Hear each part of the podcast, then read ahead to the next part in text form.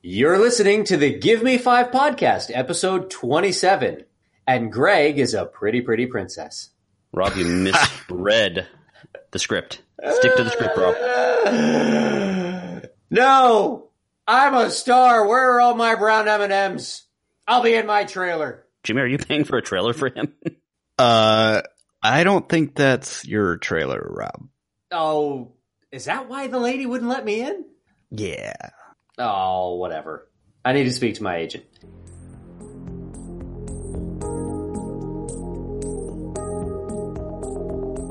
Rush out on an uptown train, doors open. As she walks in, she's soaking. Caught in the rain, her skin shines crystalline.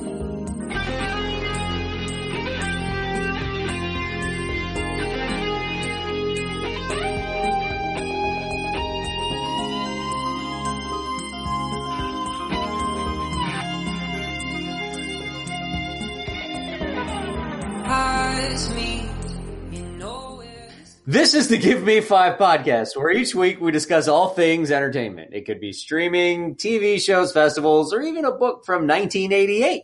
I'm Rob, and as always, I'm here with my co-host Jimmy Not Rob's agent. and Greg. Was once Rob's agent. Yeah, you were. Yeah, you were. This week, we're going to discuss the Tampa Renaissance Festival. Apparently, we're not discussing those, and we have a we have a wonderful interview Yes. with the author of the Legend of Huma book, Richard A. Knaak. Yes, and I am very, very excited to talk to him. If you listen to our first episode, Richard Knaak, Mr. Knaak, is the author of my favorite fantasy book of all time, The Legend of Huma, so stick around for that. Stay tuned. Jimmy might even geek out a little bit. A There little might there might be a girly squeal or two. So, guys, this is a review show, and there will probably be spoilers, but I'm really not that sorry if we're spoiling a book from 1988.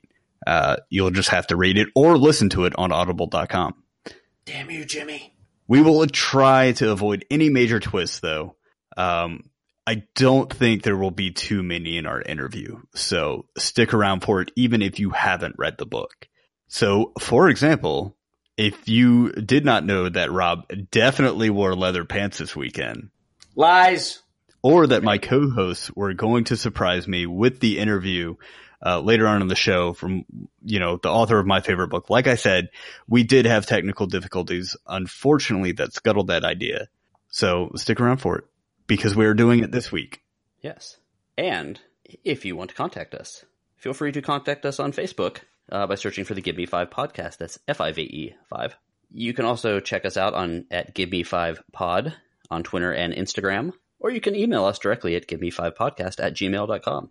And, you know, when I listen to podcasts, I usually like to do it while wearing a shirt. And, No, he doesn't. and, I see where he's going, but that was a terrible lead in. I'm just going to say that. it's also not true because I tend to like not wearing shirts when listening to podcasts. However, He does it in the nude. usually. Let him finish. Let, let me finish. So, if you seem to be lacking shirts while listening to your podcast, we happen to have a shirt store. We do. You can buy you- other things there too. Yeah, you can buy things, other things there like like cell phone cases. Um, but if you don't have a shirt, you probably don't really need a cell phone case. But anyway, that's uh, at giveme5podcast.threadless.com for all of your shirt needs. Other than you guys, I don't know where to go with that. I don't know why Rob's laughing, but it's making me laugh. I don't know after all of the other crazy crap I've said to Rob why this is getting him. However, yeah, let's uh any new news out there, guys? Anything you've seen? Well, just just today, I actually got a chance to go to the first day, opening day of the Epcot Flower and Garden Festival. Ooh. It actually started today and runs uh, th- through the end of April, I think. Yeah. I might have to look that up. So I take it it But wasn't it- very busy. It, it runs for about ninety days. It runs for about three months, Okay. so maybe it's May. It's beautiful. They do really, they do Yeah. really beautiful things there. I haven't been to that. It's, So it's they, they, they've got a bunch of neat topiaries. We, they they do have food like they do at the Food and Wine Festival. They've got several booths set up, and we did try some of the uh, some of the food at the booths. By the way, Canada excellent every year. Uh, their their scallops and beef tips were fantastic. good job, The- eh? Yeah. Yeah, Good job, eh? The macaroon, the chocolate macaroon in France was amazing. Understandable. Understandable. But be careful at this particular event because if you're not really Oh. careful, you might accidentally eat a vegetable. you you might, or you might actually end up spending like all of your savings. That is also true. um, because the food gets really expensive after a while. Uh, you can do what we did though. We we bought one of those gift cards and just loaded it, so that was it. You know, you Hmm. you spend what's on the gift card and that's it. You're done. Mhm. Greg, But, uh, did you not Germany? Go to- That's Go all right. Uh, Germany was my favorite. They had a uh, they had a pretzel uh, a pretzel like roll pretzel bun that had Gruyere cheese and like ham baked into it. It was so good, Ooh, I love Gruyere cheese. so good. Greg, so you don't have a uh, stronger appreciation for vegetables even after your your like behind the scenes tour at the land? No, I do. I do. I um, Mm, I'm okay with vegetables. do in you? I ate Jimmy's like, "Ah, I'm not an buying. entire salad just yesterday, and it wasn't like No. Pa- where you say pasta salad doesn't count as a it, salad. it was it was it was regular salad, and it was Oh, wow. it was actually like I'm a happy. salad with like vegetables, and it wasn't like when you say it's salad, but you just put like when you go to the salad bar and you only get like ham and egg and bacon, Bacon bits. and then and then put a bunch of I got croutons, it at the salad bar. I mean, come on. put a bunch of croutons, and then douse it in ranch dressing. Yeah, no, it wasn't that. It was it was like legit. It was mixed greens, and there was um uh, all sorts of like corn and carrots and all sorts of good stuff in there. So it was it was good. Good. I'm Except proud of you. Then so hungry for the rest of the day that I in, proceeded to eat like three cheeseburgers. But at least I ate Nice. a salad for lunch. but you started off. Yeah, yeah. Well, I went and saw Thor again last night, so that's no new news. Um, And no, It was just no news is good news when it's news with Gary Gnu. See that? is- all right, that's I don't from know what that's from. That's from a show called The Great Space Coaster that was uh, from popular up north. I think it was like Pittsburgh up through like New England, and it it was like Muppets, and one of the newscaster characters was named Gary Gnu. But only the people Awesome. in the north in the eight, early '80s know what I'm talking about. So Not I myself. actually- sorry. I actually quoted something like that today while Jen was streaming. No good news is good good news. See? So, in other news, and very exciting to me, the Dark Tower TV series has found a home on Amazon. So, with Amazon Studios, um, I was, I'm, I'm really happy to hear this. There's, there's no indication that Idris Elba is attached to it, but hopefully this gives them the opportunity to kind of, uh, explain more of the lore behind, uh, you know, the movie, which I enjoyed, but it left a lot to be desired as there's so much to cover. It's helmed by Glen Mazzara, who was a showrunner for season three of The Walking Dead. That is the uh, the prison season. yeah. So did we like that season or didn't we? I think I did, except for I think I I did. except so I think that one started in the farm and maybe ended in the prison, or maybe it was like it started in the prison. Because I'm I always get always get screwed up with the uh, the mid season stuff. Prison I think it started with them finding the prison. Yeah, it was fine. yeah. There was It was just it series was of virus episodes which made me remarkably uncomfortable. Ugh. Like it, it was the beginning of um of uh the second half of the season. I remember that being uncomfortable, but I think it moved. At, really, the biggest deal it didn't move at a good pace, and I think it did. Mm. So there's some other news from Amazon Studios, Greg. Yeah, no. When they when they announced the Dark Tower TV series, which may or may they have not announced whether or not it's going to follow the movie or be re- related to the movie, although it's still the same people. It doesn't rights. to. Yeah. Um, so there's not that, but they also announced that they're going to be um, taking on uh, Wheel of Time and uh, Ringworld, which are two other um, pretty pretty famous fantasy series. Wheel of Time was uh, was written by uh, I guess Frederick Field, and um, I don't know that one quite as well. But Ringworld was like, there were like 700 books in Wheel of Time? I'm not sure on that one. That one I've I know Oh, I people. thought Are, the Wheel of Time was Robert Jordan, or is that, or am I thinking of a different series? that's a different series. oh, But but Ringworld was like one of the the first fantasy series that actually kind of went mainstream, and it was start started in the seventies, and it was about like this giant like ring like world, that kind of en- encompasses a sun, and it's you know has this giant livable surface, and it's all the stories there. Um, I think it's you know has the, ability to be a beautiful series if they get the right people to work on it, and I think that even though it's this giant, you know, basically ring, obviously, uh, I think that they can still work with it within a small budget because they're only going to talk, you know, show different areas of this place at a time. So, uh, it looks like Amazon is really going all in in fantasy and but and science fiction. So just to back up a little bit, uh, Wheel of Time, there are 14 books in the series.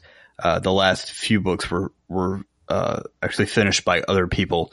And yes, that was written by Robert Jordan. Huh, okay, is the so the research department needs to be Uh, needs to be fired. The pen name of James Oliver Rigney Jr. So I'm sorry, Mister Jordan, for calling you uh, Frederick Ted Field, which I have no idea where I got that. Maybe he's the showrunner. Maybe we should get research on that. Yeah. when googling it, it does complete it. Uh, he is a um, showrunner. And now, and now, Greg is on the list to be replaced with a helper monkey. I already was. It says here that Ted Field is an American media mogul who optioned the new Jumanji movie. Okay, and that did pretty well. And this is his new thing. Yeah. Uh, the other thing for for us comic nerds now, as I've said many times, comic nerd, but I am I'm a recovering comic nerd. As about five years ago, I stepped away from the hobby because they were doing so many reboots. And one of my favorite things about comics was things tying into past issues, which explains my love for like X Men comics, where you had to read 300 and something issues to understand what was going on. So they kept on rebooting and rebooting and rebooting, and and it just you know between that and having a kid, it was not really something I wanted to spend 30 bucks a week on. So uh, it was announced that there's yet another Marvel reboot coming. And I say yet another because they have had four reboots now since 2015, which I think is ridiculous. Um, so I'm kind of glad I got out of that. But, uh, you know, I, I'm not sure why they keep on rebooting. Well, doesn't doesn't Disney own Marvel now? Was this Disney's Nah, decision, I mean, Disney owns Marvel, but it's not. or do they just own Marvel No, Studios? they own Marvel. They own Marvel. Marvel went went bankrupt long before the reboots, but I think that they are they're pretty hands off. But here, I think the Marvel comics aren't what makes the money. So I don't think, but I don't think that Disney. I think Disney Disney is pretty hands off, other than maybe saying, you know, hey, look, this movie is coming out. Hawkeye is presented this way. Maybe you need to kind of present him that way in the comic but I have seen that you know since since the movies t- took off, some of the characters all of a sudden, you know, Tony Stark all of a sudden starts looking like Robert Downey Jr. Okay, but they've also been allowed to take a lot of risks, and I thought that was really good. Like, there's a series um, for the Vision, and it came out right when Vision was introduced in the movies, and this thing, this Vision series, could not have been any less mainstream. So if people were like, "Oh, I saw this movie and this Vision character is really cool. I'm going to pick up the comic," they're going to be like, "What the hell is this?" Written by a guy Hmm. named Tom King. It's it's really good, but it's not superheroes. Like I was saying, there's been four reboots at Marvel since 2015. Uh, for example, after Star Wars, they did all new, all different Marvel, and that put characters in kind of new directions and teams in new directions. For example, um, Captain America was no longer Steve Rogers; it was now Sam Wilson, who we know from the movies as being Falcon, which eventually led to Civil War II. This was a, Marvel's attempt at recapturing the magic of the original Civil War series, but it was not well received event. It put various characters at odds with each other that were all fan favorite characters, and it eventually led to the death of Bruce Banner, who of course is the Hulk.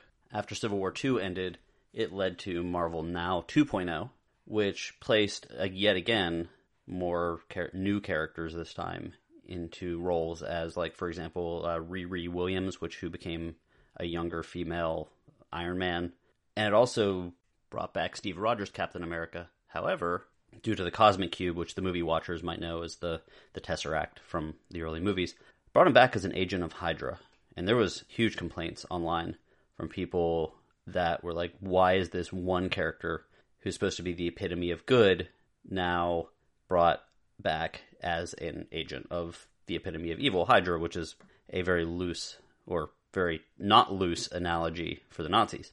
And first of all, I sort of understood it, but at the same time, how many comics have you read where characters die and come back, characters become good, they become evil? It's not like they couldn't undo it. Although the creators of the series tried to basically say, well, you know, Captain America was evil all along. it was just he was just planning for this moment. When the evil Captain America's plans finally came to culmination, it led to a multi-title, multi-issue series known as Secret Empire.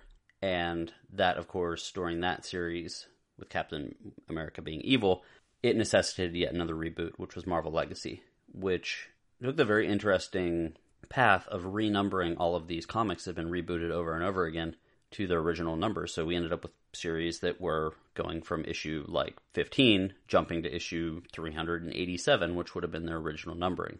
Probably something I would have liked because I liked when these numbers were higher. I know that they sell more of a number one issue, but I just like the history of the comics, especially now that you can reach back and read anything digitally. And now that they've announced the fourth reboot, we are going to get what is ca- being called a fresh start. Uh, new creative teams, new books. I believe they're whittling down the multiple Avengers teams down to one Avengers team and one Avengers comic. So it seems like they're simplifying in a way. And with this simplification, I'm hoping that they focus on good stories rather than rebooting everything every year or so. From from a recovering comic nerd, that's that's what I got there. All right. A couple other little things. Um, for for myself, who of course has the the small child running around, um, Disney Junior is actually it's the kids shows. It's usually for ages like two to seven, and they are um, going to do a Rocketeer animated series, which I find very interesting. And it's going to um, Rocketeer one of the first uh, PC games that I really, really, really enjoyed. On a side note, I remember, I remember seeing that movie. Um, so there's a few things, you know, like one, if you know it from the movie or from the early comics, I'm gonna be pretty sure that the the show geared towards two to seven year olds is not going to take on the Nazis. I'm just gonna go ahead and guess that that's not going to be a major plot point. eh, they need to learn young that Yeah, they were yeah, I, mean, awful. I, I just don't. I don't think that's going to be a plot point. But it involves a um a, a young girl named Kat that gets a Rocketeer jetpack for her birthday, and then she's going to go on all sorts of fun adventures. I'm interested to see how they do it, especially because I think that some of the Disney Junior shows and some of the Disney XD shows have really taken a an interesting art style towards things, especially the uh, new Ducktales show. So I like that. And they also mentioned today, since we're talking about it, uh, Silver Surfer movie is in production, being written by Brian K. Vaughan. And Brian K. Vaughan is one of the better comic writers of the past uh, uh, 10, 15 years, having written a, a series called Y: The Last Man, which someday I'm going to have to cover on the show because it's really good. And it's about a, basically a, a virus kills all of the women in the world and leaves one guy left. And it's very interesting because it's very um, well researched. So, like, Wait. wait Kills all of sorry, the women in the world. the- sorry, I, I said think that you wrong. got that wrong. Kills all of the men in the world, leaving one. Okay. I read it quite a long time ago, and that was kind of the first um, series that I said, "Whoa, wait a minute! Comic books are or can be a serious hmm. method of storytelling." After Brian K. Vaughan spent some time in comics, he went on to write some episodes for Lost, and then he became a showrunner for the show Under the Dome. And then he returned to comics and wrote a comic named Saga, which is still going on, and Saga is absolutely bat crap crazy. It's got hmm. robots with television heads, it's got a hairless cat called Lying Cat that just tells people they're lying all the time, and it's got this really good giant space opera style story that if you like like absurdity and space, then th- that that's the story for you. But that's uh, that's the news I've seen recently. Awesome, some really good uh, streaming information, uh, streaming news, I should say. Uh, looking forward to it. All right. Well, uh, this past weekend, um, I actually had the opportunity to go to the Tampa Bay Renaissance Festival. It's something that I like to do every, you know, I, I try to go to at least one a year. Is this the one called Flurf? I don't believe so because I believe this one is called the Bay Area Renaissance Festival. Barf. Yeah. Barf. Even better. Yeah. um, but it's it's one of the it's one of the bigger festivals. There's a, there's a couple of big ones here in Florida. There's the one in South Florida that's in Deerfield at Quiet Waters Park. That one runs for about a month, month and a half. This one here runs about the same, about a month, month and a half. And then there's another one that's up north in Live Oak, I believe, and that one also runs for quite a while. Um, I typically I typically only go to the Renaissance festivals that that basically set up shop and park for a month or more because those I are have, a, I have a question about that. go ahead. So, do Renaissance Festival people um, are they kind of like I hate using this term, but they kind of like Carnies. carnies. With yeah, they like carnies where they'll they basically will be living in trailers or tents or whatever for that month, or Yes. are they usually from that area? Or Um, there, there may be some from the area, but there are definitely performers who travel around to the different shows. Um, I, I have, I have actually been to Renaissance festivals in five different states, and I have seen several of the same performers. And surprisingly, I have seen several of the same performers who are not actually stage performers, I guess, if you will. Like there are people who walk around, um, just basically walk around the festival playing a particular role. Um, like Ralphie the Rag Picker, I believe his name is. Um, there's another guy who's like a, a rat catcher. Um, but I've seen those guys at multiple festivals in different states. So I know that there's like a podcast like the Renaissance Festival Minute where they're talking about seeing you. Like we saw that one dude in yeah, like five different states. Yeah. What was he doing? I don't know. But th- that was actually how I used to pick my um my assignments when I would travel to for nursing because I was a travel nurse for a couple of years. But I picked my assignments based upon where they had large Renaissance festivals. So I've I've actually been to quite a few Renaissance festivals. But I also used to like try to go to like one every year and I would add a new sword to my collection every year from the Renaissance Festival. So that was that was one of the ways that I kept my sword collection up. But the Tampa, like I said, the Tampa Bay Renaissance Festival is is a decent sized festival. They do have a lot of vendors. They've got a couple of shows. I have I have yet to run into some of my anything that basically compares to like what my favorite shows were as I was growing up and going to these Renaissance festivals.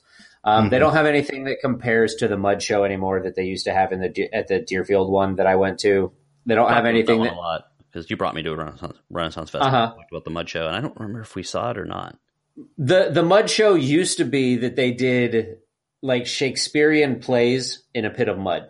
They reenacted like Shakespearean plays in a pit of mud, and it was fantastic. They were hilarious. They were really good, and they kind of broke up. Uh, one of the guys who, who I think might have been the driving creative force behind the show actually went his own way, and then the show kind of fell apart after that. Now they do Shakespeare in the Barf Pit.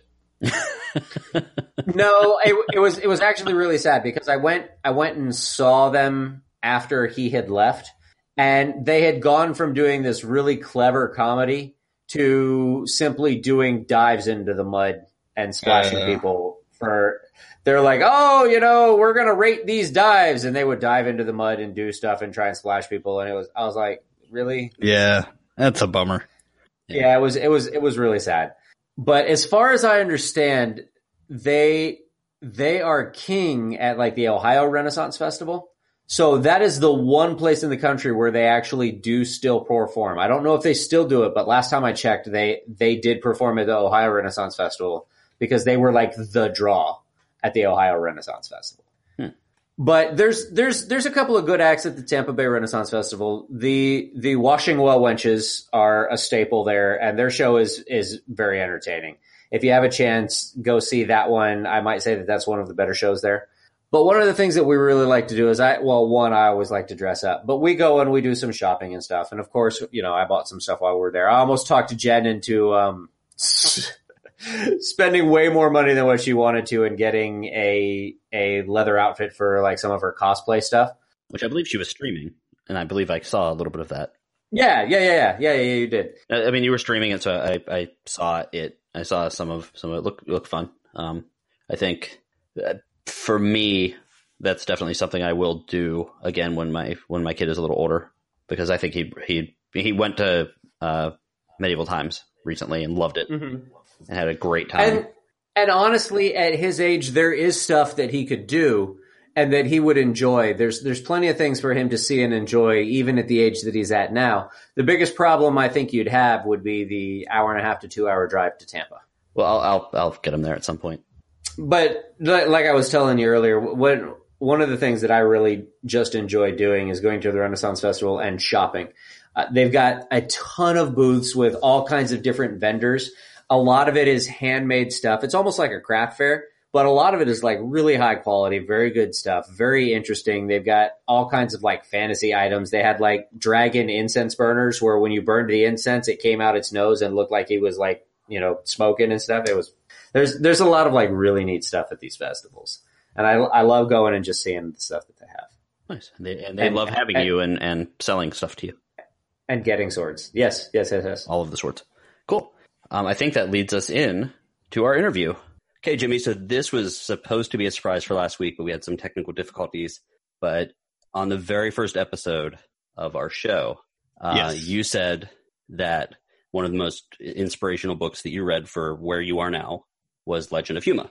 Yes. So for your birthday, uh, we reached out to Richard Knaak, who is the author of Legend of Huma, as well as many other books. And he was gracious enough to join us on the show. So welcome, Richard. Thank you for having me here. Yes. Welcome. Thank you for joining us. Thank you for And- joining us. We're very glad to. If I did say, if I said one of, um, I certainly meant the most influential book on my tastes. Um, I believe the first time I read Legend of Huma was probably, I, I can actually see the classroom I was in, um, fifth grade. And that was because a friend of mine named Sean would always be reading these books and, and I became, you know, very curious as to what they were and well, they were the Dragonlance series. And he insisted that I start with the first volume in the, you know, Heroes series, which was The Legend of Huma. And I have come back to that book several times. Um, it's been out of print for a while, I believe, Yes, unfortunately. unfortunately. It is. And- it is, however, still available on audiobook because that was how I got it. And Mhm. ebook. It's an ebook form, but not print form. Go figure. Ah, well, Hmm. actually had to come back. I, you know, probably moved or, or whatever the case was and lost it. Uh, lost my original copy when, you know, I was able to go and find it where it was a, a mission of mine to go and read through all the Dragonlance series. Um, lost that copy, had to go through other resellers online and reorder, you know, copies that were at least in fair condition. I appreciate that. Yeah. I like multiple. I appreciate you writing it. it uh, believe me, it um, went through a lot to get that one written. Um, at first, I'd written some short stories for them, which appeared in the Tales collections, and uh, the uh, third story is, that I wrote, which is actually the second story that was published, they switched them around, was uh, called Definitions of Honor, and uh, that included a, a, a confrontation between a knight, a Salam, and a Minotaur of that world and having already decided to develop ideas about since they mentioned that the minotaurs were honorable yet somehow monsters which i couldn't figure that out so i fixed that You Uh, did. Yes. i went and uh, tried to show the differences between their two different senses of honor you know what each one was willing to do and uh, that worked out so well that in addition to this the story another, story that had dealt with the knights of Solamnia, they came in and asked me if i would do the story of huma the first person to wield the dragon lance and um, which of course naturally I was eager to do, even though there was there was like about I think a thumbnail worth of actual information on the character. Of course, that of course did allow me to add my own input in there based strictly on what I thought they were looking for in the interpretation. And uh, happy to say that after uh, after a couple of attempts on it, I got this one written and uh, it was published, and people most people seem to really enjoy it still. The, have you listened to the audio version of it? I have not. I have. I have not. I'm not. I probably should have, but I have not had time. okay. Um, and and that that was actually going to be one of one of my questions um, because I was trying to find out how how much input or or um, opinion I guess you guys have on the narrators who actually perform your books. I have absolutely no. In, have absolutely no input. So Oh, I, wow. so I try not to worry about what the, what the uh, narrator might say. Okay. Mhm. I'm hoping that they mo- they'll mostly pronounce the words correctly, and that if they do voices, that I hope they're pretty close to what the character would be like. they were interesting. Uh, they they weren't how I, I pictured you know the characters in my head. I, Um, Probably Kaz being one of the biggest ones that stands out. That's understandable. I've I've I've uh, um, had other works being um, put into audiobook before, and I've heard a couple of voices from things, and I'm thinking to myself, I'm glad I wasn't there at the time when they asked me, you know, because the people, do, people do a very nice job of narration, but when they come to a voice, it's like, no, it's a Minotaur. It's not going to sound like that. You know, Yeah. maybe it was a Kender, it might sound like that, but but um, I, I'm you know as long as people enjoy the story, that's all I care. I um don't think I've actually told the guys this, but I used to role play as a kender. Ouch. Yeah. Back in AOL chat. That's uh, Don't judge me too harshly. I was young. But you said you went through um several different iterations or versions of The Legend of Huma. let's say two Uh, and a half. That's Okay. way of putting it. So and you wrote um, you know, previously some shorter stories for them. How did you get involved with the Dragonlance series? And and what was your experience with Dungeons and Dragons? I literally, well, I, played Dungeons and Dragons before. I, I I went to a couple of the conventions in Lake Geneva when you know for Gen Con when they're there. Um, but um, I was always a person who wanted to become a writer. I I'd written several things in my own, nothing that would be published, although I'd gotten close. And then I came, I wrote a novel called Fire Drake, and I had not sold to anybody yet, but somebody suggested to me that Lake Geneva was not too far from Chicago. So I literally drove up to Lake Geneva, walked in the front store, and asked if I could see one of the editors. And after they got over the shock of somebody actually asking that, one book editor came out. We had a discussion. He took my writing samples, included that book and a partial of another one. hmm And then he said if I didn't hear from him in a couple of weeks, to call him back. Well, I didn't hear from him in a couple of weeks, so I called him back expecting the worst. But he said they really liked my writing style, liked the kind of characters I did, but they're only doing this one series right now called Dragonlance. But they had some anthologies that they're kind of was interested in writing some short stories based in the world. And I said, sure. And uh, so I quickly went out and read everything that was available, came up with some ideas, and uh, hoped I could get at least one in something. Ended up getting a story in each one of the uh, the three anthologies that they had. Uh, Wow. Two, yeah, uh, two stories of which included knights, and one of which included minotaurs in it, and um, and had draconians in the first one. Mm. And um, in fact, I, I could have had another story in one of the volumes, except that by that time, uh, other things had developed. Uh, one of them being that they liked the way I handled honorable characters so much. They said, "Would you be interested in doing the story of Huma?" And uh, so, as I said, I, said, I definitely agreed on that one quickly. Um, worked on everything I could find about him. Uh, developed everything else from there. Decided he needed someone to contrast with him, and yet compare it. You and that's where a certain Minotaur named Kaz shows up Mhm. and um, the the uh, back and forth between them as the entire story develops was one of the crucial points that made this the novel work, in my opinion. hmm And uh, in fact, that, that went so well that uh, they approached me later on to do some more with Kaz. Originally, they even asked me if I would do a trilogy, but I was caught up in other works and could only promise at that moment to do one. I really wish I could have done more at that time, believe me. So, so they, uh, so I wrote Kaz the Minotaur, a little more adventure, straight for adventure than than Huma, but also with some different aspects. Uh, speaking of Kender, I gave a. I thought, what's the worst thing I can do to a Minotaur? I know, I'll give him a Kender for a companion. yeah. Uh, talk about Huma and Kaz contrasting. I think uh, Kender and a Minotaur would be, you know, polar opposites, and and just Kender really serves to annoy Minotaur. I, I, I tried. I tried to make Delbin re- useful too, but you know, there were Mhm. there were times I know that Kaz would have liked to have just taken a swipe with his hand. You know, Yeah. I think that, that's fascinating that you were able to just walk in because you know we we talked to another author recently named S.K. Nichols, and she was telling us that you know the the digital world of digital publishing has made it so that anyone who thinks they feel like being an author can just like throw stuff up there, and that she runs into very bad unedited stuff. And I think that extra level of having to go somewhere and actually present stuff to an editor kind of weeds out the people that are doing it as a hobby versus the people that are serious and willing to write various versions of a book and edit and take that extra step. And I, well, Kind of anytime I'm writing something, you know, even if it's for my own, even if it's something I'm doing on my own, um, you know, I'll go. I'll I'll keep rewriting even as I'm writing it. Mhm. By the time I get to the end, I've got a fairly good draft already, uh, and then I'll go through again, you know, and and uh, you know, edit and rewrite things. But uh, so that, that's a process that's worked for me since day one. Um, you know, and then I, you know, I, I may make some some mistakes on things, but overall, I seem to have um, been able to do well on both ends with the stuff that's published through the publishers and with the things that I've done uh, myself.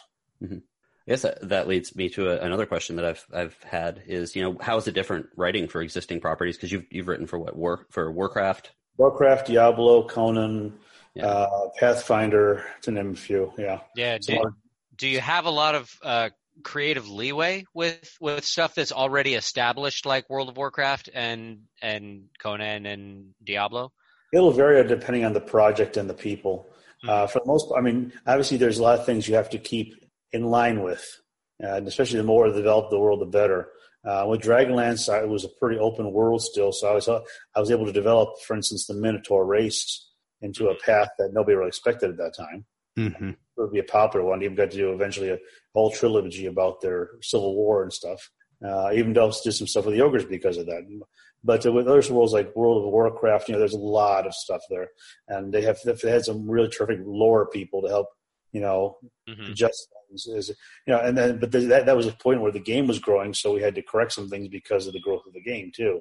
Oh, and I played that one. Yeah, I mean, I- a few people Yeah, have that. So, um, and then um, with um, the Conan stuff, you know, I had a little more leeway in that because I was doing a character who was lived in the world but was not Conan. You know, that seemed to have gone pretty well with people. Uh, like I said, it varies from it varies from uh, from property to property. Some are very strict, uh, like what I'm working on now, and some are you know, you know some are more flexible. So with the you know Dragonlance series, um, and and writing Legend of Huma, Kaz the Minotaur, how stringent were the rules on following with the Dungeons and Dragons Like They the, wanted guidebooks. scenarios? they wanted with with, Dragonlance in particular, they wanted the Mhm. stories to be more stories. They did not want it to look like you're playing, uh, you know, like you're rolling dice every time your character does something. hmm Um, they went. They, we tried to. We had to try to stay true to what had been developed before by Margaret and Tracy and the gang. Um, but if there were gaps, you know, I was I would ask questions, and if they would let me fill it in, I would fill it in. Uh, my first book started out in a different time period, so that gave me much more of a gap Yes. to. Plus, there were some problems we found with the timeline that had been developed, and so I had to try to make some corrections based to try to make up for those mistakes. You know, um, so you know, we want, like I said, we wanted to have it to be read like real novels, and we added even real a real novel editor. So, um, so that because they didn't want to just to read like game books. They already had gaming books too hmm you know the the the choose your own adventure sort of things, for instance. But uh, they wanted these to be regular fantasy novels. Yeah, and it certainly you know read that way. I had Dungeons and Dragons, and I I tried to play it, and I was very much a control freak when I was younger, and I wanted to be you know the DM. When he was younger, Rob. Yeah. Ha. Ha. I, well, okay. Like, like last week, you mean, or something? Yeah. Five um, minutes ago is still younger. Yeah, he was so terrible on that campaign last night. I mean, it was. okay. Um, I I got super frustrated with it, but you know, um, reading the books, it it introduced me certainly to you know the fantasy realm. I really wouldn't even have considered myself an, an avid reader. You know, before then, I I'd read the books that were assigned to me in school, but you know, certainly, uh, Legend of Huma opened opened up a whole new world for me. I appreciate that. I- It seems to have done that for several people, and I'm always grateful to hear that people have enjoyed the book or that and that helped that made them want to read more stuff. You know, it's uh, um, I'm I'm I'm pleased that that people have been pleased by it. I, you know, I'm always happy to hear it. I used to come home every day from school and I don't know how I used to be able to do it, but I would, I would put on my headphones and I would lay on the living room floor and I would just read until my parents forced me to do my homework. You don't want you you don't want you to stop doing your homework. No, they- they Yeah. don't want We, to. uh, Richard Knaak books makes delinquents. that's the headline. That's going to be the, the title of this uh, episode. So Ah, there you go. no, it, uh, Jimmy and I actually worked with uh, Dave Arneson briefly Okay. because we work at Full, uh, Full Sail University. So um, he taught in a different department, but um, he actually lived beneath a friend of mine um, later in his life. And unfortunately, I didn't get a chance to talk to him too much because his health was was not great at the time. Yeah. But uh, it made me kind of look back, and I, I I had moved from the north down south, and up north I was playing like Dungeons and Dragons and stuff like that. And when I moved down south, I moved to a an area that that was there was no one to play that with. They were more interested in going to the mall, Yeah. you know, doing that kind of stuff. And playing shuffleboard. Yeah, pretty much. Yeah, it was, you know, Boca, Florida. It's not exactly Or retirement community. I'm very close to one actually, Yeah, with Rob and myself. Essentially, we both grew up in Boca. In Uh, fact, if if I am down there visiting my mom, who still lives there, if I she's not in a retirement community, but if I do anything that like geotags, she would always geotags to to Kings Point, which is like the big retirement community down there. So so you're not wrong at all. But um, anyway, um, let's see. Uh, so I, I did have I did have one experience with um, Dungeons and Dragons in Boca, and it, it was the only experience I ever had because we literally spent three hours setting up the characters and and getting ready to to play you know this game, and I kid you not, within I think it was like five to ten minutes, the DM had killed half the party and they were out of the game, and I'm like, this is bullcrap. What are we? What? Why are we playing this? this sucks. So that that was my one experience with Dungeons and Dragons. I don't like DMs like that. At least they should give you a day or two before they kill you all. Uh, Exactly, exactly. I mean, we literally spent three hours setting everything up, and then got killed in five minutes. And I'm like, yeah, I'm done. Mind, mind you, we, we did have occasionally a person who played a character so annoying that he and he'd want to try to play the character again, and we would get we would get him killed, and then he, he would try to join the party, and we kill him because we didn't know who he was. Purposely. There's a they- rustling in the. after, after the third time, he would figure not to do that. You know, actually, kind of since we're talking a little bit about the the past and stuff. Um, so what inspired you as a kid? You know, like what brought you into the world of fantasy? Did you what did you read, watch, that kind of stuff? well, in my day when the bards still went around saying no. Uh, No, I, um, I was always I always enjoyed uh, reading and uh, and making up my own worlds for as soon as I could start reading, and uh, so I uh, and I also enjoyed fantasy in general. You know, think I used to watch the old Ray Harryhausen films with the, Okay. the You know, with the stop motion. yeah, love those things. Yeah, we Yeah. Jimmy and I teach 3D, so we definitely know all about that kind of stuff. Godfather of visual effects. Yep. Oh, yeah, and um, so so those were the kind of things that, that I liked, and then I I, I said, I started reading uh, fantasy, of different sorts, and science fiction, and um, just I've always liked stories of knights and dragons and things like that. I always made made changes in them, you know, and so um, that was just seemed to be logical. Um, I also liked comic books, so I try to come up a few things there too. You know, but uh, just I liked fantasy-ish stories in general. now, And I was I was always determined that I was going to write some. nice. Were, was there ever like one particular author or one particular book that really got you, that really spoke to you or got you going? Well, if I want, if I could tell you my influences, um, Andre Norton, she wrote fantasy and science fiction. Mhm. Uh, one of the first people, uh, Edgar Rice Burroughs, who's known for Tarzan, but I always liked his John Carter stuff better. Right. Carter. Uh, Ed, uh, Edgar Allan Poe, because I like that kind of uh, vivid, emotional stuff that he has in there, especially The Raven. Yeah. Mhm. And uh, um, uh, Roger Zelazny, who Okay. wrote the Amber Chronicles. Although I, my first book that I pictured of was a really, um, I'll call it psychedelic for lack of a better word, but uh, Creatures of Light and Darkness, in which the main characters are Egyptian gods and such. But it's a science fiction novel. Okay. I've heard so much good stuff about Zelazny's work, and I I gotta delve into it. You have to read the original Amber Amber series, yeah. I think someone told me about it in high school actually, and they told me about that, and they told me about some of uh, uh, Herbert's Doom stu- uh, Doom Dune stuff, It And I ended up- very, very dry to me. I had, it took a little bit to get through that one for me. and that's what that's what I had to do. Like I I read all of it all the way through, and it's time jumps, and it kept me out of it. It made me so I didn't get into any more, and I probably should have because at that point I hit college and I had to read like everything else. So I mean, I respect the world building and everything, and I know. I mean, I know Brian, uh, Kevin J. Anderson has written a lot of the ones with uh, Brian Herbert these days. Mhm. You know, so I respect them. I, you know, I've I've enjoyed a lot of the books. Just you know, those are the kind of things that you, you had to sit down and focus on. You know, make sure you didn't miss something. You know, is there is there like a pretty big writers fraternity? Because like you, know, you mentioned a few of the authors, and I'm guessing you like run into them at at signings and festivals and things like that. Is that Yeah, mostly festivals. Um, you know, a lot, there are a lot of us who know each other from, from because of conventions and stuff.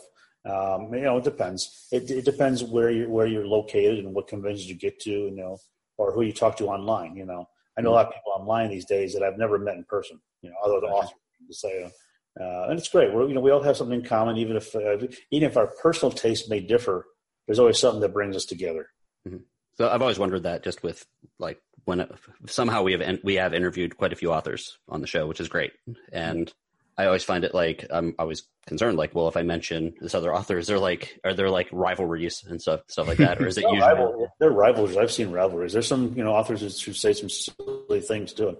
Um, there's some very opinionated ones who you know they'll they'll they'll, they'll try to to to, to um, cast you in, cast you into the abyss if you have a different opinion of them. Mhm. But uh, uh, well, most of them most of them are pretty good people. You know. That's good. That's it. And uh, I wanted to get back to something on, on the uh, on Legend of Huma. Yeah.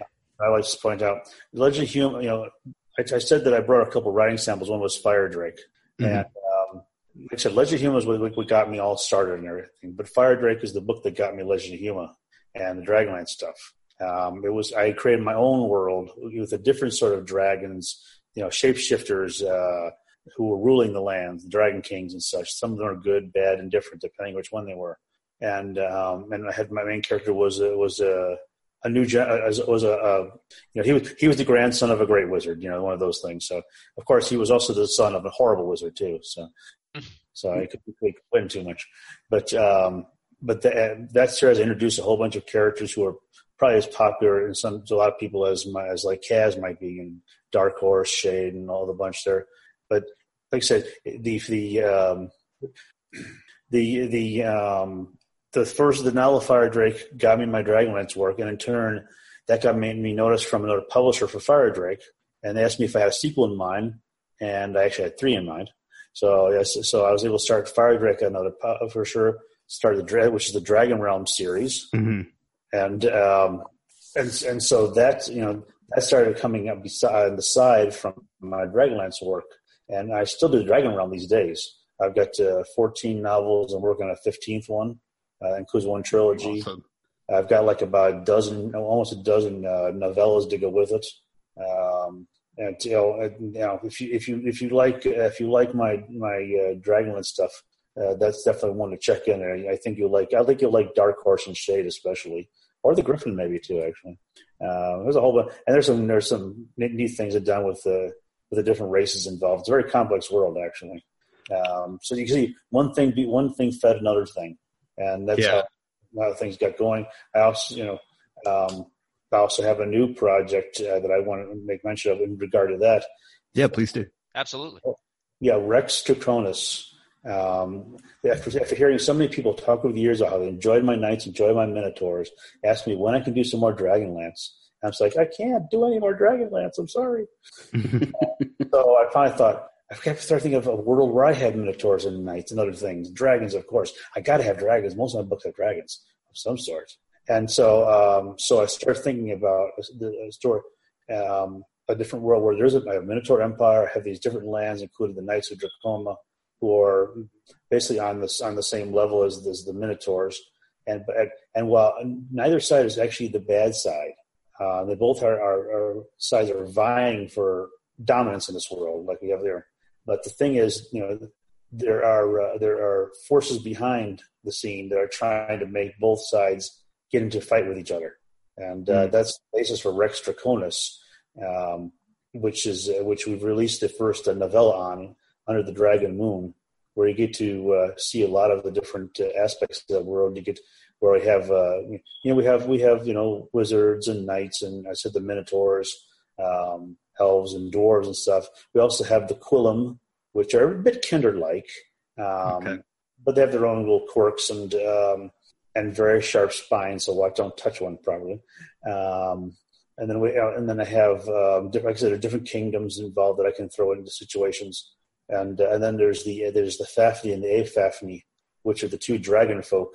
They're not they're not dragons per se, but they can they can be dragons and uh, they they they are, have, think this world is theirs.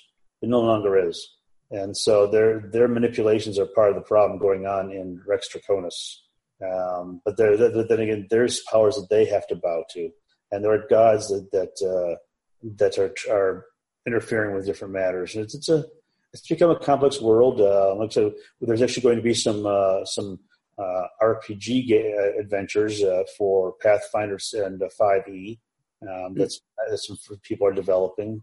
uh, based around. There won't be unlike Dragon Dragonlance. There won't be the exact book replayed as a game. Mhm. There'll be adventures that take place before the events of the first novel or novella, and then we'll do the same thing when the second novella comes out, and then I'll be I'll be doing full novels after that. Oh, wow. So Talk about, talk about world building. Yeah, Yeah. that sounds like a lot of work. I just Really just introduced the uh, the manifestation of death on on the on the Rex Draconis Facebook page. Um, he's quite a character. There's a really nice piece of artwork by uh, Mara Art, or um, and uh, and she's a real excellent artist. And you should see it. It's, it's a sketch one, but it, it catches it catches it perfectly. It looks like a small child. Well, it looks, it looks like a dead small child, I should say. Uh, so so um, there's all going to be all kinds of characters and situations going on here.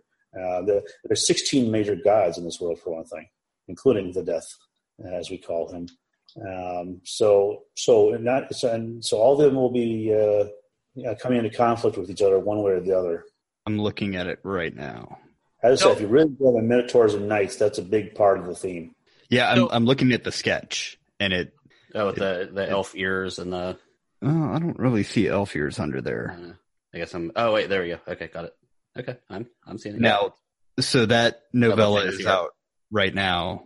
I, I see that on Amazon, uh, the Kindle edition, which uh, I'm going to add to my Kindle. And before the full novel, the second novella will be coming out. Right.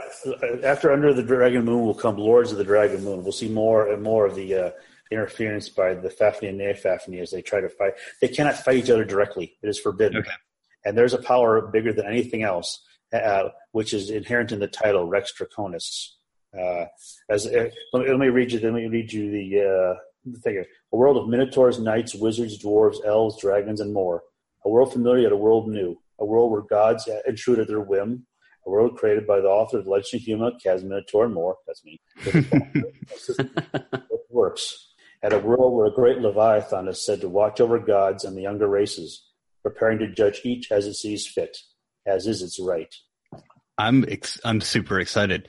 Um, Rob, I'm sorry I I cut you off. Oh, no, Excuse no, I was- for- I, I there's he he's got he's got a huge body of work, and I I was just going to ask um if if someone had never read any of your work before, what which one would you want somebody completely new to your work to start with that would like whet their appetite and pull them into your universe? Is there one in particular that really kind of stands out to you that that would that would really kind of reel people into to your universe and and and get them reading a lot of your other stuff? well it depends what they want to read. Um, if I was um, it, with obviously if since since it's Legend of Huma um, is only an ebook and audiobook, it might be hard hard to post it to some people. Um, although that's always one. I, you know, people always say they love the book and, I, and it reads like a novel all by itself. So Mm-hmm. I would say that would be one, obviously. However, uh, if they enjoy dragons, uh, then I say that that please either check out Rex Draconis. You know, it's real easy to start that one. I've only I've got the, only the first novella, and then you can see a lot of information about Mhm. the world on my, on the Facebook pages. Um, if you want something much more complex, then the Dragon Realm. You know, Fire Drake was Fire Drake was my first completed novel, and it's still one. And people enjoy it. And, um, like I said, uh, I'll give you an example. Like Dark Horse, he looks like a, a shadow of a living, a shadow of a big black stallion uh, with icy eyes, ice blue eyes. Uh, but he's actually like a living hole with a with an attitude. Uh, Shade is a is a is a warlock slash sorcerer uh, with a kind of yin yang problem. Who's who because of the curse he pretty much brought on himself. His face is always out of out of sync, uh, blurry. You can't you can't quite see it.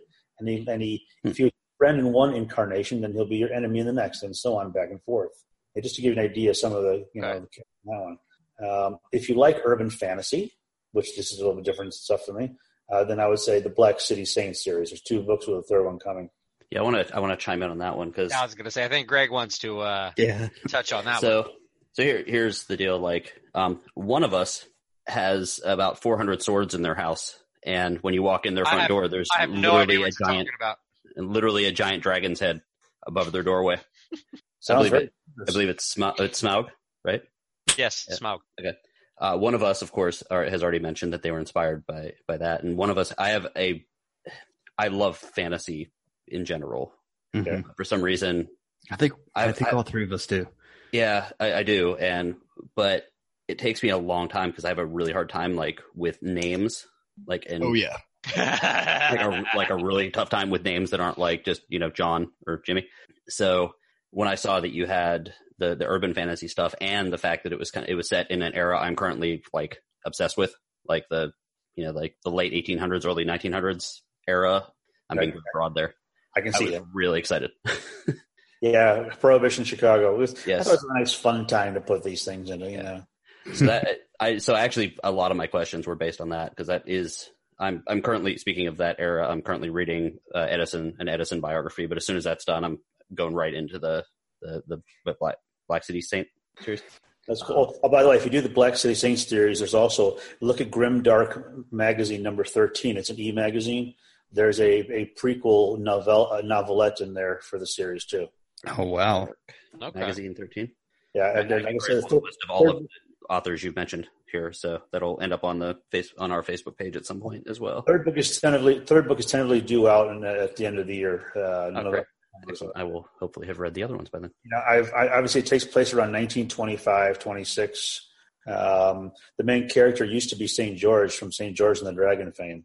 Okay. Um, so, so he, and the dragon is still with him in spirit. Mm. Hanging out in Chicago. Uh, and hang out inside St. George. Okay. Oh, gotcha, gotcha. It's, it's literally the spirit is literally stuck inside him because they they, they bled into each other basically. Uh, he did what he didn't know was the dragon was also the was actually the guardian of the gate between here and Ferry, and uh, there's a reason why they needed a guardian at the gate, as we find out, especially in the first book here. Things been going on since for for decade for decades, centuries. Uh, in fact, a lot of this book references back to the the Great Fire um, and what happened back then. Okay. Um, also, I meant to mention in the second book, I, I meant to mention of um, you know the the Columbian Exposition and uh, H. H. Holmes. Now the devil- Oh. good old devil in the White City. Yeah, he's the main he's, he's the main villain in, in the second book. Actually, Oh, Devil in the White City is one of my like one of my all time favorite books. I love that book. Well, he's trying to come back to life in the in the second book. He's in not quite. I actually read it while in Chicago. So there we go. Nice. Okay, well, yeah, and um, and of course, I make mention of uh, of Capone and uh, Moran, you know, the, the the big guys at the time there, and, and I throw, you know, you get to see, you hear about some of the other things that are going on at those times, and I always pay note because always now and then something you'll find doesn't quite sound right historically wise, but there's always a reason for that. hmm Ah, But I've, I've gotten some really nice. Uh, I've gotten some of my best reviews on this series. Wow. I mean, Publishers Weekly, um, Romantic Times, Historical Book Novel Society, Book List. Uh, I mean, I've had some really good reviews on this. So, so so now you're you're from that area, correct? I was born raised in the Chicagoland area, so I was always fascinated by that stuff. And uh, I, I knew someday I was going to write something that took place in that time period. And then finally, and then, and then Ah, I, I was just about to ask. but I have to have a dragon in there. And yes, the dragon does manifest. Mhm. Chicago. Of course, it's not the only big thing in Chicago either. Uh, I mean, when you have when you have a gateway to ferry, that all means all the things that come with fairy, And besides the elves, I mean, they, you know, have all the big things that come with fairy too. So I mean, um, got the big darnest kelpie you ever seen. So it, uh, there's all kinds of things. Yeah, you- let's put this way: don't you don't want to be you don't want to be in the waters of Lake Michigan by yourself. Not in this series. nice. Um, as soon as I get through um, Codex Alera by Jim Butcher, I'm Fellow going Chica- fellow Chicagoan, I believe, right? going Yeah. right. Yeah, he's yeah, um, um, yeah. Jim Butcher's uh, Jim Butcher. Jim Butcher has a series that takes place in Chicago. I understand. The Dresden Files, I believe, is set in Chicago. Yeah, yeah, is yeah. Is there more than one book in that? I'm just kidding. Yeah. I'm I'm waiting for his next one in in that series, but he's writing like four or five other series all at the same time. Yeah, I'm getting that too. I'm getting that from some people. It's like you're writing, you're writing Rex Draconis, you're writing Dragon Realm, you're writing, you're writing Black City, Sting, and you're writing some other people. What are you doing? Um, yeah. So like you know, oh, good, Jimmy. I, I was going to say I can't imagine how you keep all that organized.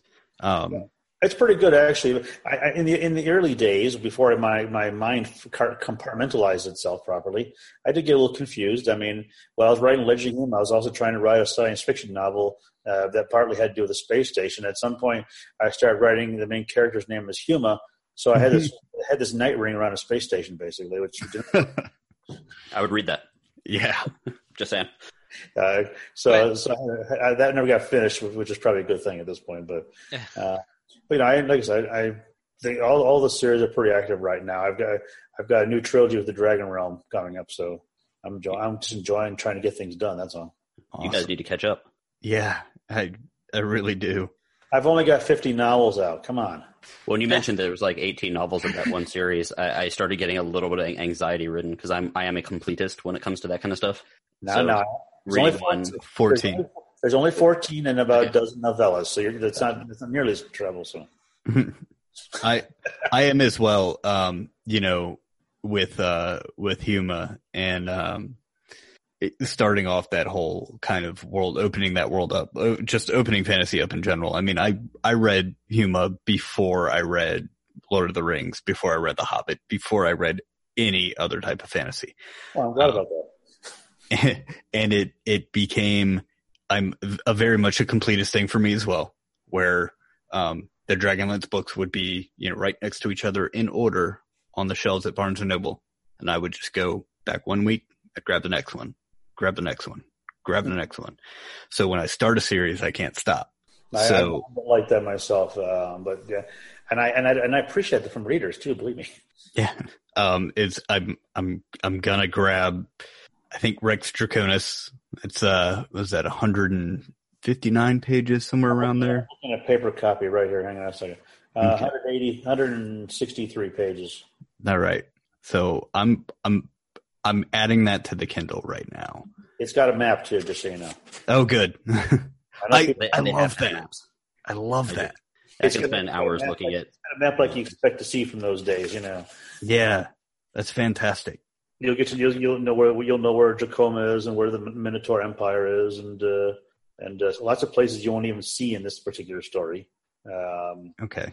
but you'll get to you'll get to you'll get to an idea of where some of the things that are going to be happening come from. So, and um, Hydra is going to Hydra is going to reproduce all the uh, stories for me in in book form. Oh, they're uh, working on getting an audio book of uh, Under the Dragon Moon going. They've got they, Okay. they just Oh, picked it. We nice. just yeah, we just picked a person. She's uh, she's got a, a terrific uh, British voice, which I Okay. like. Yeah, and uh, see, I don't care if it's a, if it's a man or woman. I just want the voice to sound right you Mhm. know. And I've seen some very good stuff narrated by women in, in the field and, and by men. Um, and um, I, I thought we had one we had one guy who I thought might have been okay, but every time he did the Minotaur voice, it, started getting high pitched, and I couldn't figure that one out. Oh no. You're like, no. Like they're not What geldings. a Minotaur is. Geldings. But, um, but all the voices were good. It was hard to pick, uh, but she, she's. I understand she's also a fan of mine too, which is kind of nice. Oh, that's awesome. And, uh, uh, so it'll be nice to have that on audiobook because a lot of books of mine are, mine are not on audiobook for one reason or another. So, so any ones that do show up, it's, it's a nice addition to have. So. um, you know, kind of bouncing back and forth between the writing for a fantasy world that either exists or you created versus writing in like a real location like Chicago. Is there like a different process there? Um, Oh, yeah, do, my do own- ideas come differently? With my own stories, you know, I got a little more leeway. Obviously, um, with a, with a, with a with a series like Black City Saint, I'm constantly doing research when I'm writing those. But I like that because I like the time period. And Mhm. can, I'll write something and go, "Hey, I bet there's something that has that makes sense to this," and I'll go look that up, and that'll make me find something else, and I'll put that into the book. You know, where where I think it looks appropriate. Uh, and it's uh, but and then with but with people with the worlds like Warcraft and Dragonlance, you know, they give me material. And I try to draw my stories based on the material. Sometimes they'll say, "We need you to correct some things," or which means change them. And I'm like, "Oh, good. That means that there are going to be readers out there who's going to hate me." Mhm. Uh, so, but I'll do everything. Everything I've always done has always been based on what they've okayed, what they've wanted me to do, and you know, with the world. So, I've enjoyed playing in other people's worlds. It's, it's kind of an extension of of reading. You know, I enjoyed entering the worlds of other writers, when I, especially when I was younger. And Mhm. so, um, this, you know, this, this is just this is just the same thing, only more so. I'd add another one here also just about, you know, branching out a little bit. And you mentioned the uh, the role playing game coming up. Um, of course, Game of Thrones has pushed fantasy like way into the spotlight, and um, I'm sure Lord of the Rings kind of helped as well. Uh, Yeah. do, you, do you have any desire to see your work in other formats other than than uh, novel? Well, uh, like I said, um, I, um, I'm very glad I've got um, I've got uh, some good guys doing the Rex Draconis RPG uh, adventures. You know, these will be like I said, these will be compatible with 5e and Pathfinder. and um, both of the gentlemen who I who are working with, they've done some very excellent uh, work in the past, uh, you know, bestsellers and and, and uh, such. And so I'm very pleased with the work I know from them, and they know my work obviously. So. Uh, so I, I'm very happy with that. I wouldn't mind, of course, seeing. Oh, and there, and uh, the, uh, the Black City Saint has been optioned. Of course, that Oh. goes long time, but um, they're discussing trying to trying to work uh, into some sort of TV aspect, which uh, because Mm. they can you know use different aspects of the novels um, in in a more in a more um, outstretched way as opposed to you know, a one shot sort of thing. Okay. I'm perfectly fine with that. Like I said, it, take, it takes a long time. I just, just I just was uh, emailing the guy last month to get an update, and you know he's, he told me what was going on there, and uh, so I'm happy with that too. So, um, and if, you know, obviously audiobooks are just like an extension of the novels and stuff. So it's, Yeah. it's but um, so yeah, I don't mind seeing other and other things. When when uh, when I discussed for the for the, the adventures with the RPG gentlemen, um, Mike, uh, Mike and Phil, um, I, yeah, they were they were eager. They they thought it was a great idea. They liked the world. You know, we're always I'm always they're asking me questions, and I'm always throwing ideas at them based on the questions they ask. And so they'll ask me about one thing, and I'll give them like three things back, and they'll, and they'll ask me something else, and throw a few things back, and they're like, they like the fact that, that you saw this. You saw the page, the, the PG page. I mean, I mean, my my page too, where I mentioned like the character of the death. You know, that's just something he just grew out of some other material that I gave them, and uh, just seemed very appropriate new character. And uh, um, you know, that it's just fun working back and forth. I love I love creating things, and um, the gaming aspect helped me create things. There's some other people been been been uh, approaching me on a different sort of game aspect uh, for for uh, the series too, but we'll have to see how that goes. I'm looking at some of the artwork now. I love I love fantasy artwork. It's it, do do you option that or is it like I always wondered that like does someone write the book and then it gets sent to the author and the author like draws something from the book Well, there's some or the different author the artist rather. Well, there's some different things going on with uh, Rex Draconis, for instance.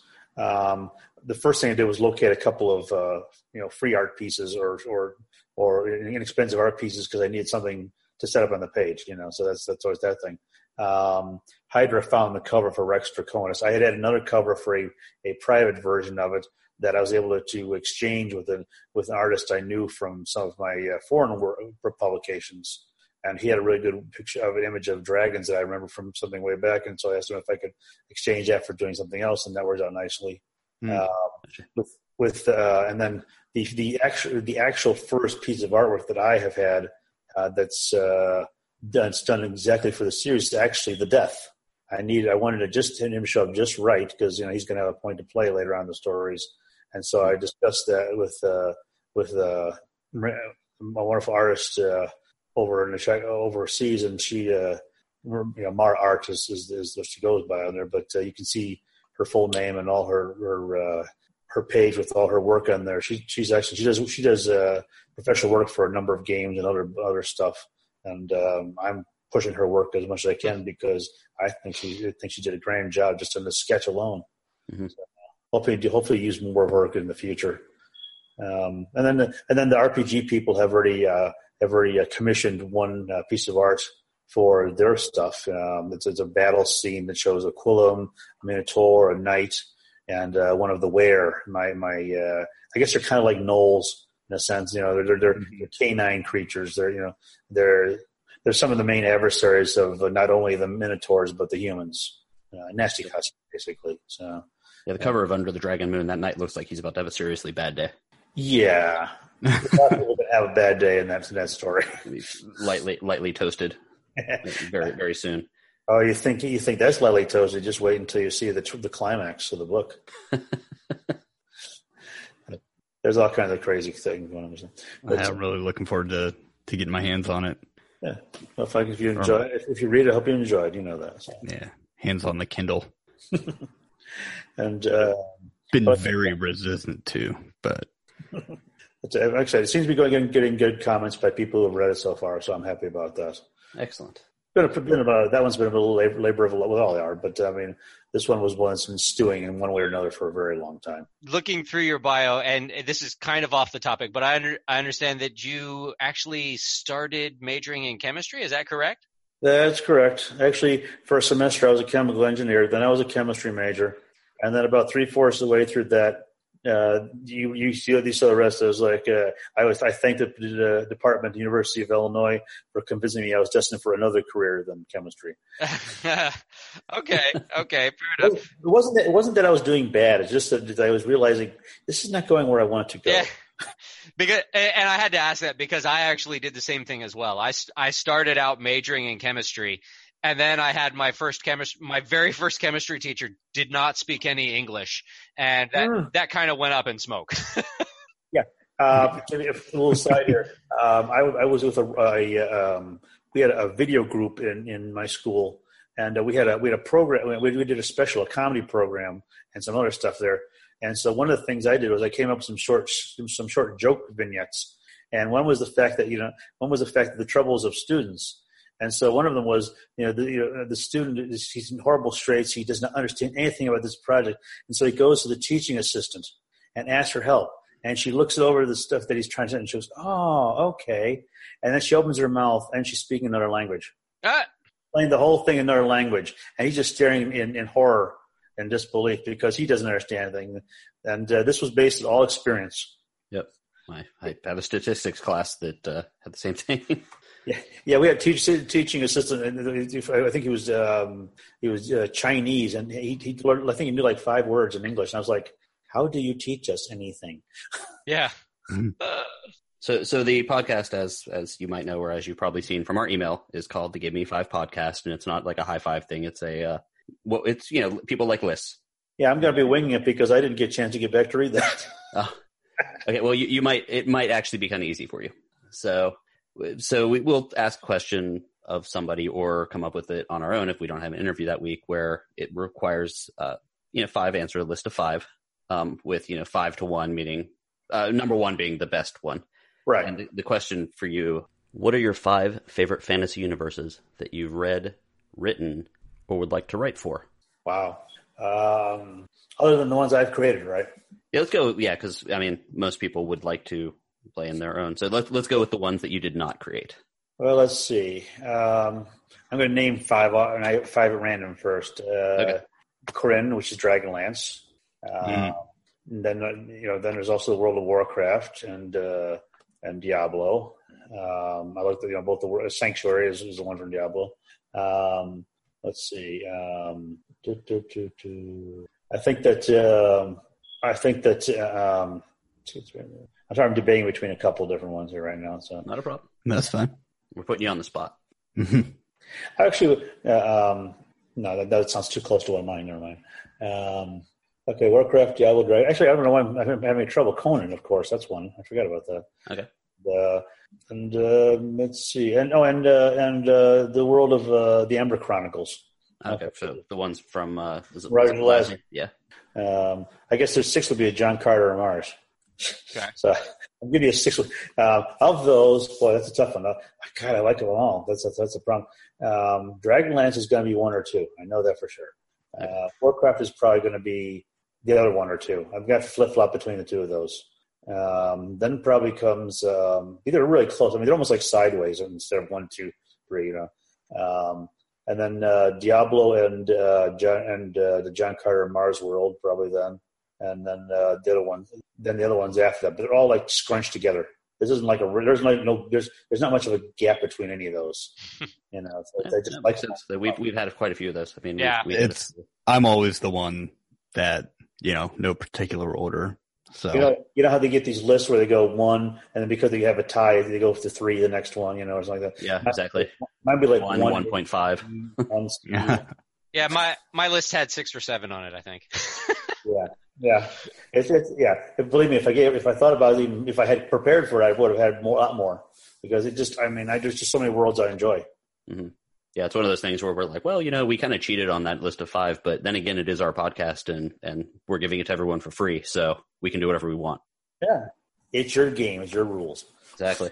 we are the dragon or the dungeon masters. The dragon masters. We're the dungeon masters. I have Dragon Masters. They didn't do too well. Oh man. That's that's that's the Turning War trilogy for the Dragonrealm. You can read that after Firedrake. there you go. You don't have Gotcha. to read Firedrake. We, we've got homework, guys. Lots of it. Nothing. Let's just say nothing doesn't go well for for most people, including the good guys and the bad guys. it's kind of a it's kind of a of a much calmer, simpler Game of Thrones. I say, yeah, bad things happen to people in fantasy stories, and nothing good ever happens to the horses. You No, really no. don't ever want to be a horse. Yeah, and I guess you know, kind of closing out, uh, you know, what we've mentioned some of it, but uh, hmm what do you have coming up, and what you know, you- you're. Well, Let, let's sell let's sell some books for you. Okay. Well, um, the latest thing out is pretty much um, Rex Draconis in terms of new stuff. hmm Uh, like the Black City Saints stuff, I have three older novels that have been republished through Primitive Press. Uh, they they call it they're called the City of Shadows set. They all take place in Chicago, but they're they're not necessarily tied together. There's uh, Frostwing, uh, King of the Gray, and Dutchman. Uh, Dutchman is the Flying Dutchman in Chicago.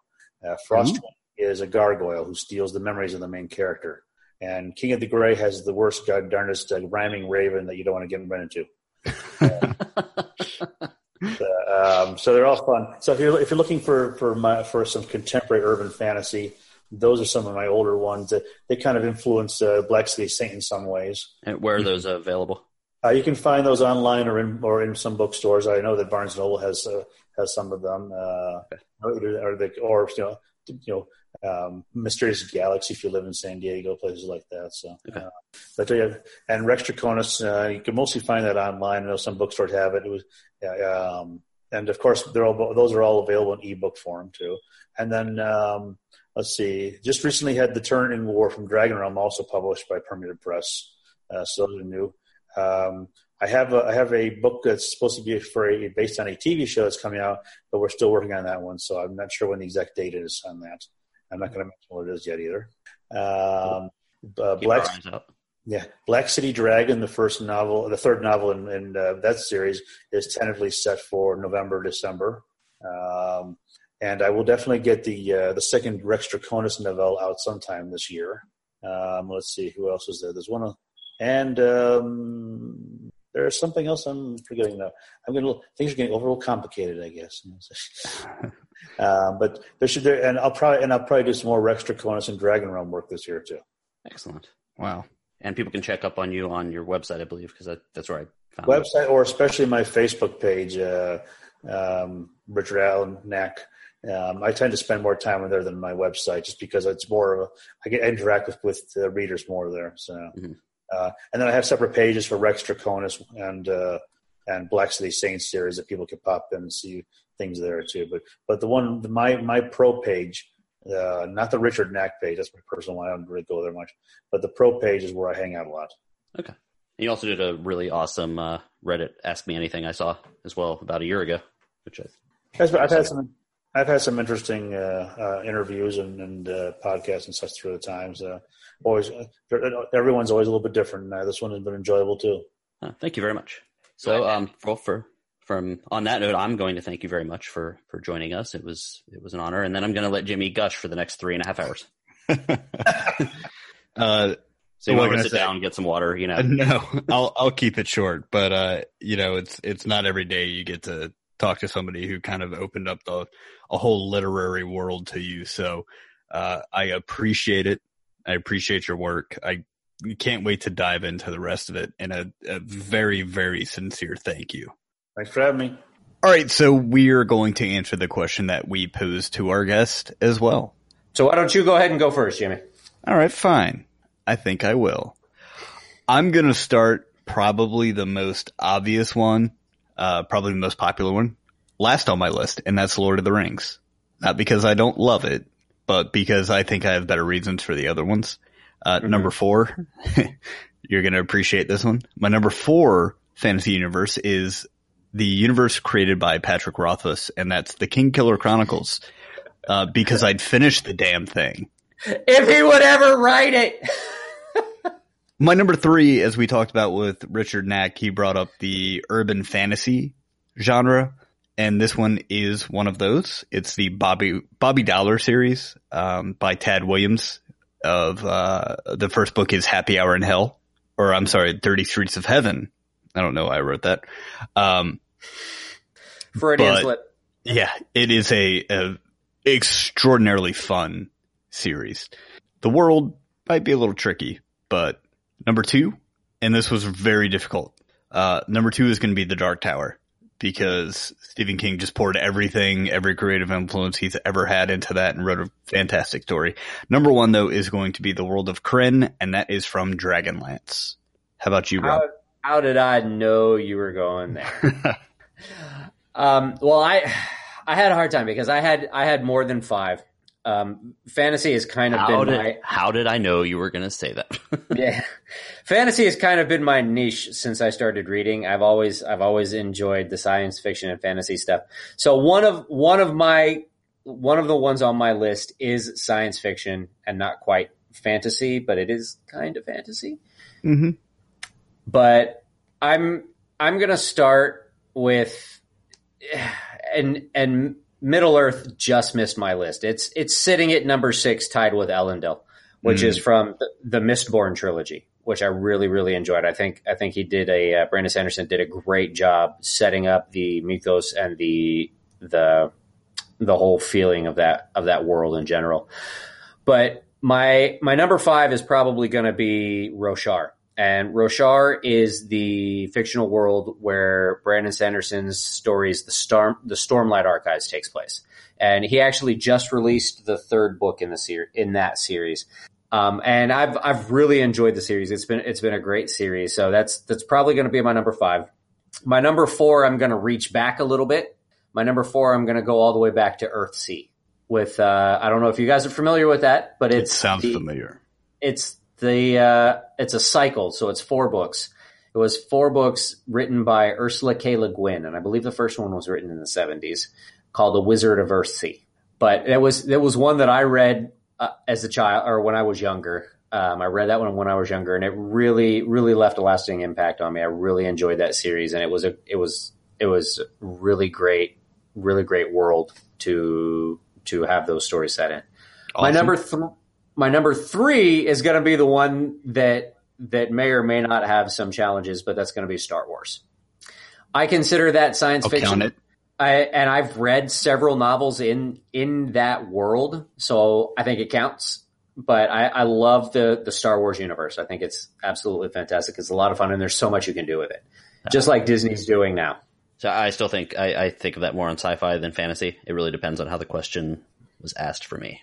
Well, but typically sci-fi fantasy is grouped together, I know especially yeah. So that was why I included. it. because I'm only answering. I'm going to answer it as as just fantasy because if if you had sci-fi and fantasy, it's going to be way too broad. In fact, all of I think all of the fantasy ones would get knocked out if I did it as both.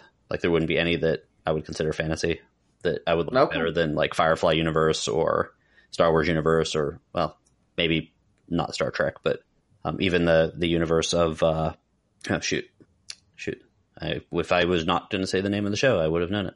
The uh, eh, oh well, I'll But I'll cut But that part I- out I- apparently because I don't remember the name. Of it. I I did stick with literary universes. So What the fuck was that? What? what? Nothing. Go ahead. Sorry. okay, moving on. Um, Star Wars is my number three. My number two is, of course, going to be the Harry Potter universe. J.K. Rowling did a masterful job creating this universe, and the the stories that she has told in this universe are so captivating. From from the movies to the books, everything just in, just involved in this whole universe. She she has done such a great job, and it's it's probably my second favorite. It not probably it is my second favorite sci-fi fantasy universe. But my number one, and you guys are now somewhat familiar with it, Yes. is got is gonna be Alera, and that's from Awesome. the from the series by Jim Butcher, Mhm. um, the Codex Alera, And it is it is such an interesting world. It is so neat. I love the way that he set up and designed the way that they have that symbiotic relationship between the the people and their furies that they bind to them. It's it's just it's just really great. It's it's it's pro- it is most definitely my favorite. It, it's probably it's my favorite series to date too. I, I, I really loved the. It's a six book series, and I really loved that series. Your turn, Greg. Okay, gentlefolk. As you know, I'm the the least uh, fantasy adept person here, but uh, I got some stuff for you. Uh, number five, Eternia, the wonderful, Okay, the wonderful world of He-Man. Where I'll give you that one. yeah, it was uh, Amazing. it was awesome. It was, uh, you know, it was large dudes and green tigers, and yeah, it was cool. All right. I'm gonna go with my number uh, four is Hyrule, Okay. going from a cartoon to uh, Legend of Zelda, and uh, I haven't played any of the recent Legend of Zelda games honestly because those things are big and long, and uh, I'm busy, and I can't. That's what she said. Hmm. They're big and long, and I'm busy. Wow, that's what she said. With large dudes and green tigers. Yeah. Uh, we have a title. Apparently. Um, anyway, um, so yeah, no, I'm going to go with the, the World of Hyrule. That the early games of those, Nice. I, I would spend days playing those things. Oh yeah. Uh, number three is going to be the Lord of the Rings world, and it, one, two, and three are all really close. So Lord of the Rings for for number three. The books are good, but there is quite a few. Like I think the movies are what really pulled that out of me, and the video games, the Shadows of Mordor game Mm-hmm. because the books are really good, but they'll take an epic battle and he'll turn it into like a paragraph, and then followed up with like seven pages of prose and songs, and uh, it was it's really hard to get through on that.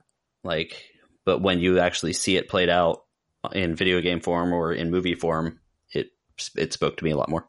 Uh, number two, I'm going to go with the Harry Potter world as well, and not only is it a great book, it's great movies, but it's also you know theme park that we can go to a lot, and it's Mhm. you're immediately engulfed in that world, and it's there's it's unique, it's very British, but it's it's something that you can kind of get into and understand pr- relatively easily, and I think it's a good it's a good entry point too. I mean, as I've talked about them a lot, but my five year old loves it. You know, my my Mhm. five year old has loved going there and playing with the the interactive areas and what he's been Mhm. watching the movies up to the points where they get a little too scary, but you know he he really enjoys it. And when whenever he sees the billboards, he's like, "It's Harry Potter." But it's just a it's great world building and it's you know it has lore to it. Um, and number one is the world of Westeros, which shouldn't be any surprise for, since we also do a podcast, a special episode podcast on Game of Thrones episodes. Um, We do? we do. And we will again, eventually. Oh, Surprise, Jimmy! where have I been? Yeah. Hey, man. Hey man. So no, the Westeros, the wor- uh, you know, it's. I think it's it's very deep kind of fantasy. It's got political intrigue. It's got everyone you love dying. Dragons. Yeah, there's there's dragons. There's zombies. There's zombie dragons. There's ice zombie dragons. Oh, I almost forgot about that. Yeah, almost. That's the one that actually has made me like look deeper and want to do the research on it and want to know the other tales and you know read the book and watch the show Mm-hmm. and listen to the book. So I would go with Westeros. I would not actually want Nice. to live there though. No, of course I would not. not survive would- very long. That would be that would be terrible. Really, in any of these That'd worlds, I wouldn't survive awful. very long. I think that uh, covers us. With with my luck in like the Harry Potter world, I would be a Muggle, You totally you would. and then it would be completely pointless to live in that universe. and I'd be one of those professors at Hogwarts that only lasts for one year. What are what are your guys' favorite? Hit us up. Let us know. Was there anything that we forgot that we overlooked? What what fantasy realms have spoken to you? We want to know. you know, look us up on, on Facebook. Uh, send us a line at give me five podcast at gmail.com. Thanks for listening.